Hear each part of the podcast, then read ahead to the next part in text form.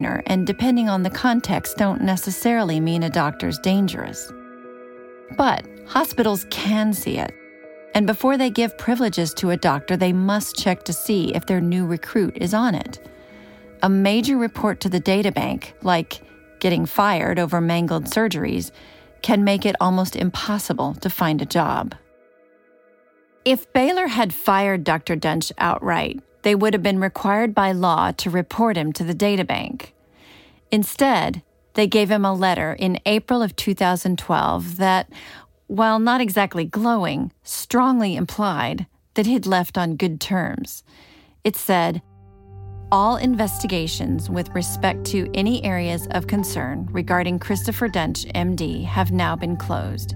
As of this date, there have been no summary or administrative restrictions or suspension of Dr. Duntsch's medical staff membership or clinical privileges during the time he has practiced at Baylor Regional Medical Center at Plano. Dr. Henderson was shown that letter by the Dallas Medical Center administrator the day he was called in to take care of Mary Efurd. It was a short, brief, concise uh, letter and that was pretty amazing because everybody in the rooms uh, at this time was aware of the fact that he'd had two catastrophic uh, surgeries at least at that hospital. Basically, Baylor got rid of him in a way that saved themselves a lot of red tape and legal fuss. Kick the can down the road, protect yourself first, protect the doctor second and make it be somebody else's problem. It didn't make sense to me why Baylor would want to protect Dr. Duntsch. So I talked to Kay Van Wey, a Dallas malpractice attorney who would end up representing more than a dozen of Dr. Duntsch's patients. She would join Dr. Henderson's effort to stop Christopher Duntsch.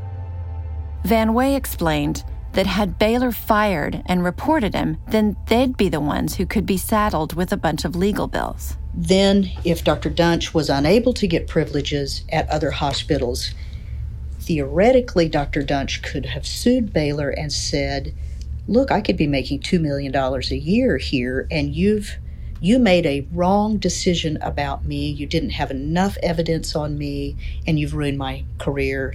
And you owe me $2 million for the rest of my life. Now, let's be clear. With his track record, it would be absurd for Dr. Duntsch to make a credible case that he was treated unfairly. But the fear of being sued and that culture of silence is real. So real that a watchdog group called Public Citizen did a study a few years back to see how often hospitals do this.